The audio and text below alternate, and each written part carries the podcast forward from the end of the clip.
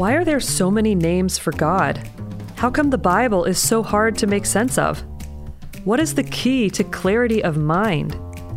We explore the nuances of understanding and perspective right now in the NCE Spotlight, your home for fresh insights from the ongoing translation of the New Century edition of Swedenborg's theological works.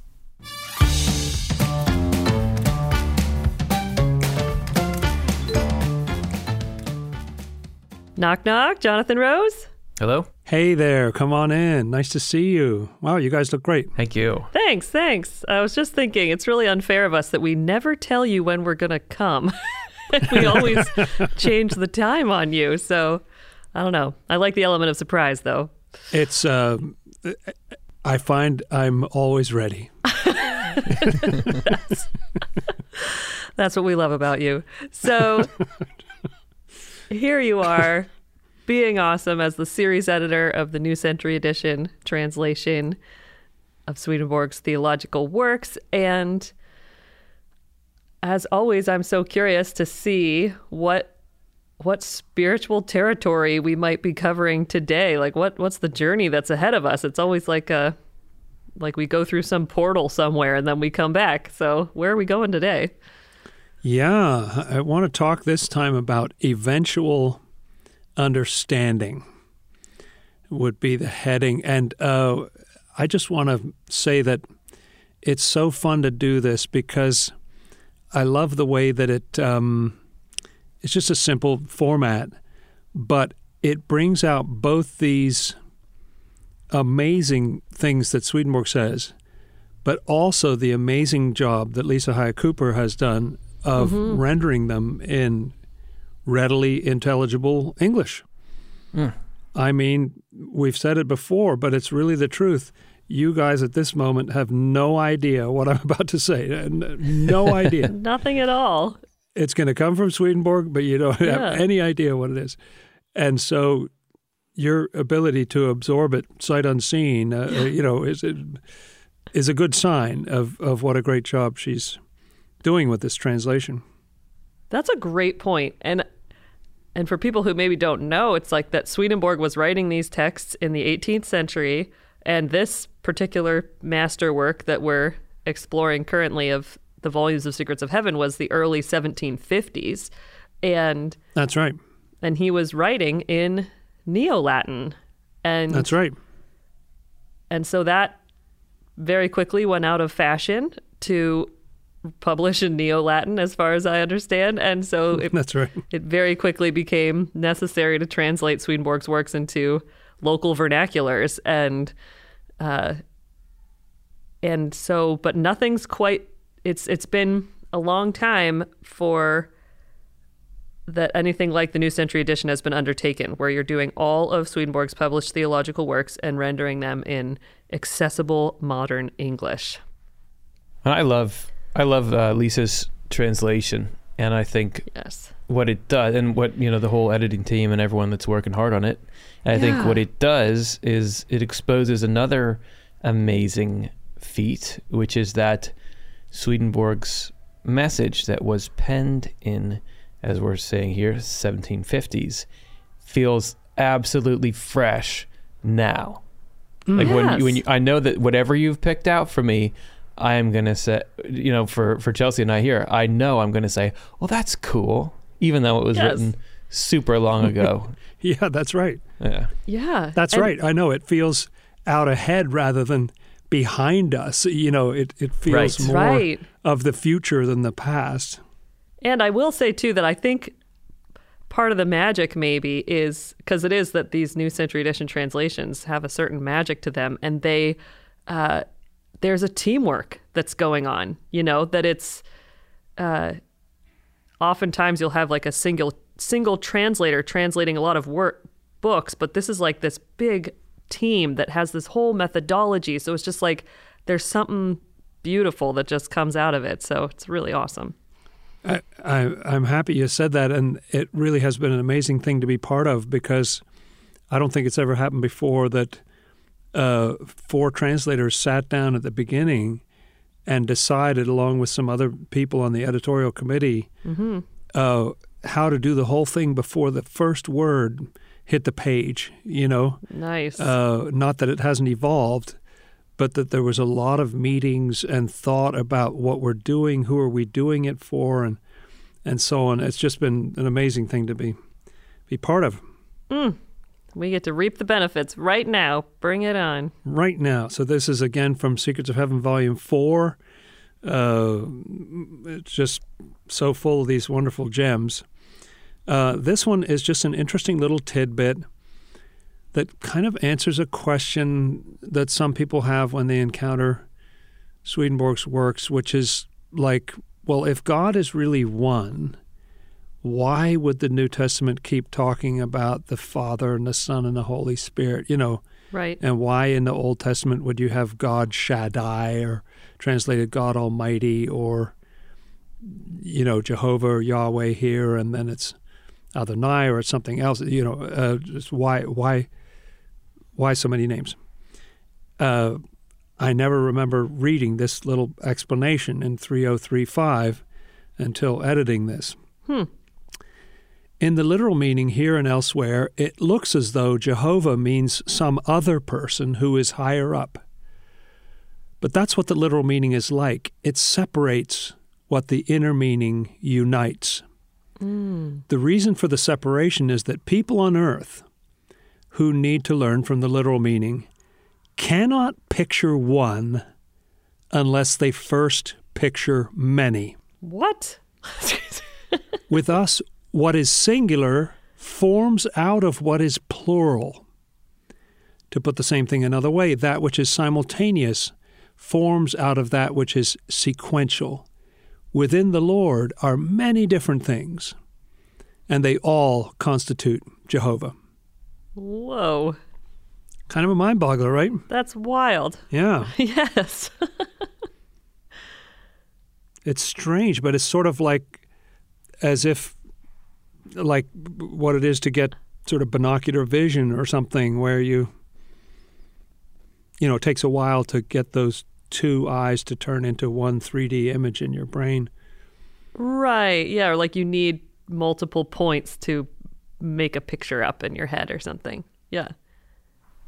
Yeah, the I, lo- I love those examples, and I guess there's this almost revelatory sentence that people will say sometimes: "We're all one," Yes. and that's Right. different than saying, "Oh yeah, there's one pencil on the table." It's like, oh, it's this amazing truth that we're all one Ooh, because like we're that. all these different things, but we're all one. And I guess also Wow. That's cool. it's a, s- it can be a sign of wisdom to recognize that something is one. Even to like if you couldn't that Hmm. very pencil that I was talking about, if you just knew that there were somehow you just knew about all the little shards of wood or we could go down all the way to atoms or something are there, but if you somehow realize, oh wait a second, when this one moves, all the other ones move with it. They're actually one pencil together.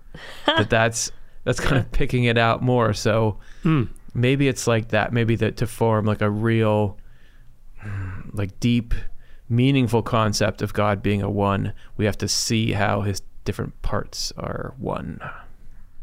Yeah, we start by noticing differences, which is sort of the way the eye is anyway. Here's where one thing ends and there's where another thing begins, but but then to start to see the patterns uh, isn't that something that's really difficult for computers? Aren't all those things that say which of these boxes has a bicycle in it and stuff like that is, uh, you know, because they're that sort of no, there's something called a bicycle, and it doesn't really matter how different they look. Uh, you know, Oh, it's nice. almost like that platonic Yep. idea or something of, of bicycle. That that's really interesting. That's really cool. And for some reason, I just want to tack on here the fact that I guess because I was like struck by it earlier today that um, when it comes to h- having names for God, like it's a tricky business, you know, because you're always limiting something that you know is way bigger than any Yeah, has to be, word. right. And that's why there's traditions where you don't say the name of God because it's like, we're going to get it. It's just, you know, it's more than we can put into words. But yeah, uh, that's right. but I, in some uh, you know, in Swedenborg's writings and in the way people have spoken about Swedenborg's writings in the past is like to address God as the divine humanity. So like or like the divine human one or the divine Hmm. humanity is what I just heard read recently was the divine humanity and like capital D capital H. And I just I just found myself like, yeah, I like that. Like that works for me. So anyway, just another another name of God that to throw out there into the mix. Yeah. Right. And and another one where an earthly perspective says does not compute. you know, like you can't do that. That's by definition a violation of some kind of, you know, philosophical boundary or something. But but from a higher level perspective, it's like beautiful. Isn't Swedenborg goes going on and on about how God is one thing, God is one thing. Oh yeah, by the way, God is goodness and truth, or or God is love and wisdom, but they're distinguishably one thing. Yes. Is there's there is this it's not just you just could have said there's just God and then you can split God into two things that you would call love and wisdom, but Swedenborg is adamant that no, there's God, God is love and wisdom, but they're united as Yeah. one thing in God. Hmm. And even that, like you're saying, like you were saying earlier, Curtis, like that, it is it is of wisdom to understand how united they are, like you were saying, rather than we can fall prey to like, oh no, these things are very different from each other, goodness and truth, and you know, love Yeah. and wisdom or something. So, so great.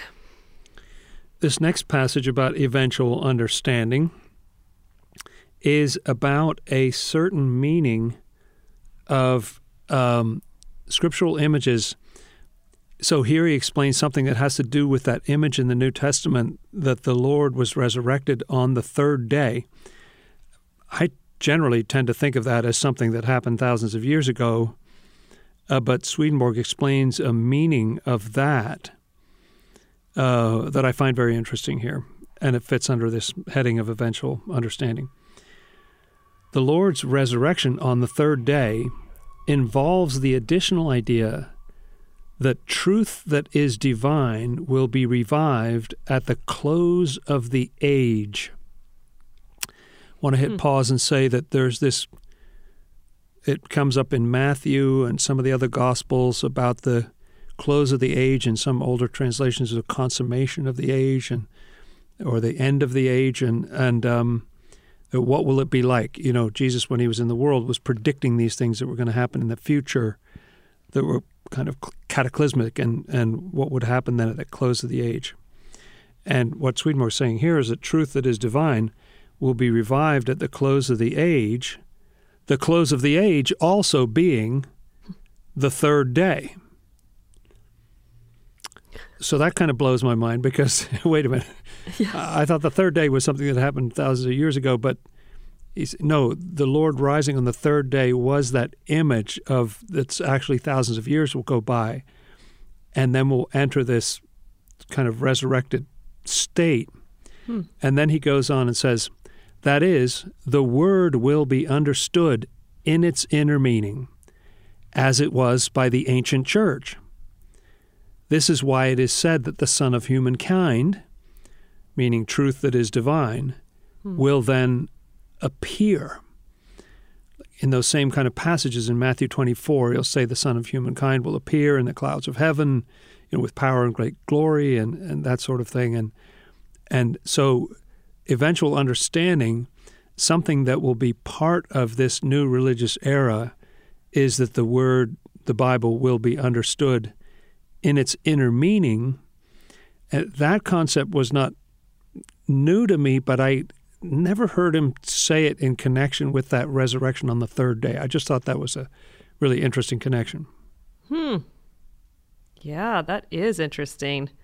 Well, I think it harkens back to the conversation we were just having about the multiple unity of God and the different names for God. And there I hear him using the Son of God to be talking Yeah. about this particular part of God, which is the understanding of the truth of the inner meaning of the word, and that we have to to get something about that we have to understand. Yeah, that's that's not God, but it's a part of God because God is many things as one.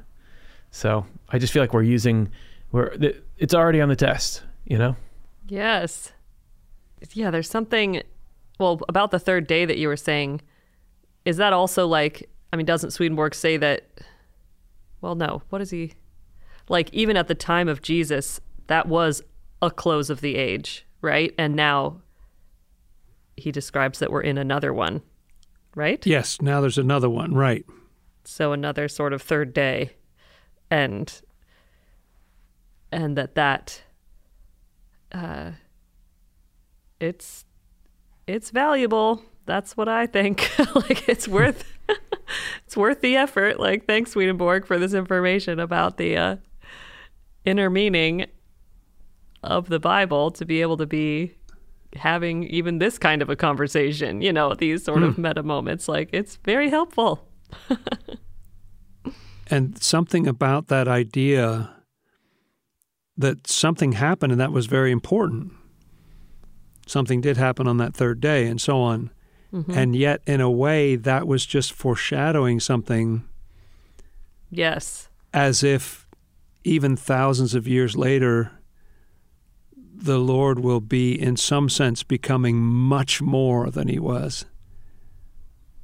Yeah. Right? Yeah. You know, like whew, next level. Uh, very cool. Yes. These long, long arcs of time. I mean, I think it was for one of our shows that we did one time that it really hit me about, you know, as soon as, you know, in the ancient parable of of Adam and Eve in the garden and like as soon as they leave the garden there's this prophecy of God coming um, with the oh, whole right. snake and I'm going to bruise his heel and all that stuff and like right.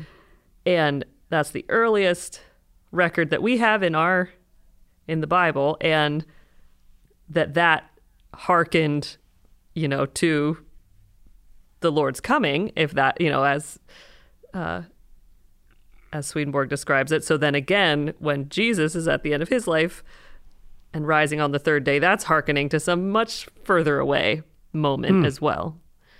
Or something. Oh, Giant awesome. leaps of time. Yeah. The third passage I have for you is um, Chelsea. You and I had a conversation, seems like weeks ago now, about the um, the spiritual thicket. In yes. this volume, uh, one of the stories in it is about the near sacrifice of Isaac, and yes. that there was a ram with its horns caught in the thicket. Yep. And I found another passage about this thicket that I just I just love and wanted to share with you, and that has to do with how our perception and perspective is going to change, especially when we go to the other world. This is a little bit longer than those other ones. Great. The reason the word refers to secular facts as thickets hmm. is that they are indeed relatively convoluted, especially when they favor the cravings of self love and materialism and promote false assumptions. Love that is heavenly and spiritual is what brings the knowledge in the outer memory into order, while self love and materialism is what undoes the arrangement and hmm. throws it all into confusion. we do not notice because we turn, this is what we do, we turn orderly patterns into disorderly ones, good into evil, and truth into falsity. we should print that on a little business card or something. That's what we do. That's why it is all so tangled, he, he continues. Hmm. Another reason is, and I just think of that as being so true. I remember, I know I've used this analogy somewhere, I can't remember where, of um, had this great experience with a granddaughter one time when she was really young. And uh, we were going to do the dishes together and she carefully took all the clean dishes and put them back in the dirty soapy water. you know, it was completely backward, but that's where we all start out. You know, kind of you you start out doing it wrong, and then then you sort of improve from there. Um, yes. Swedenborg goes on. Another reason is that compared to the contents of the inner memory, which holds rational concepts, the contents of the outer memory, which holds earthly learning, are in a snarl or in a dense forest. Hmm. As long as people are living in their bodies, they cannot see how shadowy, black, and dark things are in that forest by comparison. While on earth, they imagine that the outer memory is the fount of all wisdom and understanding. but eventually they will reach the other world and gain the use of their inner memory's contents. Then they will see that the outer memory, the memory proper to people living in the world, contains anything but the light of wisdom and understanding. they will see that its contents are relatively dark, disorganized, and tangled. Nice. Oh my goodness. That's wonderful. I I have a couple of thoughts and one is just another reflection on children and our nature that it's like I witnessed with my kids. You go for for the first bunch of time kids only know how to deconstruct things you know like, yes. it's definitely another stage when kids start liking to put things together. Like destruction comes first. Like let's turn this into disorder. Like if there's clothes in the laundry basket we're going to throw them around the room. You know if there's yep. toys that are put away we're going to dump out the toys.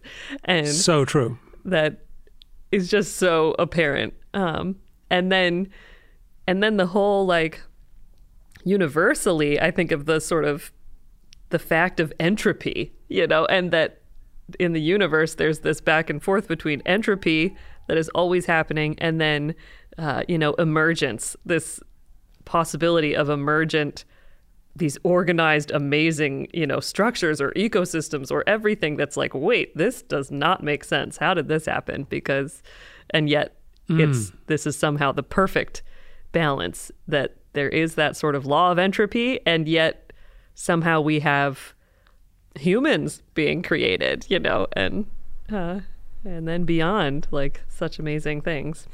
Yeah, absolutely. I think it's in spiritual experiences that Swedenborg talks about some people he knew very well personally, um, who really saw memory as the key to excellence. If you had a good memory, you were intelligent, you were wise, you were amazing. Hmm.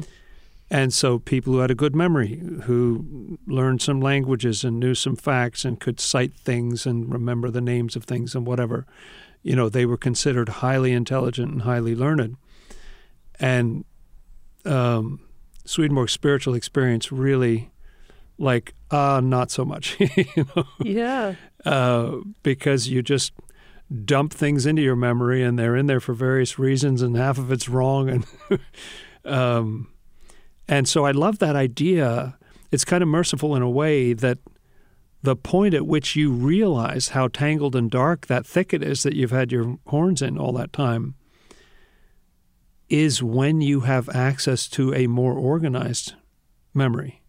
Yeah. Your inner memory where things are orderly and they make sense in their structure, and then you, oh my goodness, you know, then you realize uh, what a tangle yes. you've lived with in the in the meanwhile. Isn't it interesting that those people that Swedenborg was describing with their really robust prime memories, they would be obsolete today because you ask me any question, give me yes. 20 seconds, and I can look up the answer to it. That's right. So I think that that's a sign of it being more a more external thing to be able to recall a bunch of information. But there's right. no there's no substitute for the right uh, the right lens to look at life through. The, the mm. how do you mm. process that information? What do you do with it? And I think that's the, the regenerated will that Swedenborg was talking about. And I think that when I think about the thicket of the external mind. It's it's a great picture because the way that like I'm thinking of pricker bushes and things, the way they sit on each other, and you just you'd think I can kind of walk through that. It's just plants, but you try to get get in there and you can't. yes. I just got a hole in my coat from walking by a pricker and it cutting my coat. so I know what you're describing. Yeah. And it's nothing, the idea of trying to untangle something like that manually is exhausting. Mm. But the idea of, oh, there's going to be some automatic restructuring, there's just a whole upgrade you can do to get to a place with more order. Um, it's it's enticing. That's such a good point. I was just, it was making me think of how it's like, it's what you, to your first point of like, it's not about what you know. And that's obvious, you know, today. It's about what do you do with what you know. Like that's what matters. And, uh, and even I was happened to be hearing about this consumer behavior report, and it's like, what matters to consumers is are you having a positive social impact in the world? That actually informs their buying choices as much as are you creating high quality things and is the price decent enough for me? You know, but it's like it's like we all know there's knowledge out there, but it's like what are you doing? And that really is what matters. Yeah, it gets to purpose and priorities and things like that. I think this this comes up in leadership a lot because um, often leaders are, especially the higher up you go, they're surrounded by people who know more than they do, experts. Right. You know, a, a constant, uh, you know, barrage of information from from experts. But what the leader needs to do, the leader doesn't need to know all that or grasp all of it Mm. as much as know what is more important. This is more important than that Yeah. you know, or choose, you know, make a decision. We're going here. We're doing it because of this. This is what we're attempting to do. Yeah. And um, yeah, and I love the thought that it's really striking what you said, Curtis, because um, there would be a tendency to think, well, I've got to straighten out this this mess, this tangle yes. but it's a beautiful design that there's another level to the mechanism Mhm. where everything is just inherently orderly. And at some point, you just drop off that outer stage of the rocket kind of thing, and you get into Yeah. I'm mixing metaphors here, but but you get up to that next level where, you know, you, you, you to some extent you're straightening those things out, but to to another extent you you just move upstairs where it's tidier. Yeah. It's so true what you were saying, and that is so striking that that's that's just what that goodness does, what that love does that Swedenborg's describing that lives in that upper chamber. That that just you get that in order, and then its perspective just orders everything. It it doesn't even need to see it doesn't even see a mess because it's so apparent of like oh no this is what this is what I need. You can let go of all the rest of that. You know, there's no it's almost effortless, you know, once you're there. Yeah, that's that's a great point. It makes me think of in here in Pennsylvania there are a lot of invasive vines. So these are plants that came from other parts of the world and so they just totally overrun everything. Mhm. And uh, there's a like a nature restoration trust near where I live where they're trying to restore the ecosystem and for these patches of land where these vines will grow up and grow up you could go in there and say well okay I'm going to go out and try to pull this vine out and cut this one down and okay now next year they're all growing back or in 2 weeks they're all growing back but what they do instead is they plant trees and just Hmm. clear the trees and by the time the trees mature the shade that they create makes Hmm. it so those vines don't grow anymore and that's real you could never solve that problem without a a solution that's of that magnitude and per- you have to change the environment Yeah. and so uh, something about the energy of that seems to me like the like the putting those trees in you know is is like moving to the higher mind Yes. Oh, it's so cool. So great. Beautiful. Wow. Well, these times where we come visit you, Jonathan, really are timeless. I sort of lose track of time and space, but here we are and it needs to come to an end, but Ah, we will we will definitely be back again and so great to get to spend this time and have these reflections and share it with both of you. So thanks. yes, we'll be back in five minutes. I hope I'll find uh, one or two more interesting things in Swedenborg's works. Yeah, we'll see. We may we may be exhausted all of them. I don't know. Yeah. We'll yeah, just that might have to see. that that might be the end of the line. I don't Yeah. know. It was it, we had a great run while it lasted. It was good. It was good. Tap All that. right. Yep. Well, we, we won't tell you when we're coming back next. You'll just never know. We'll come surprise you. So, Okay. all right. Until then. I hope your heart was uplifted and your mind inspired by this week's NCE Spotlight. Subscribe to the Inside Off the Left Eye podcast to tap into this stream of fresh insights and join us on our excursions into the historical context of Swedenborg's life and works. All passages quoted in this episode are sneak peeks from upcoming volumes of the New Century Edition translation of Secrets of Heaven. If you've benefited from the work of the Swedenborg Foundation through Off the Left Eye and the New Century Edition, consider supporting us with a donation. We are a nonprofit and depend on the support of our donors. To give, go to swedenborg.com/donate. And thank you for listening.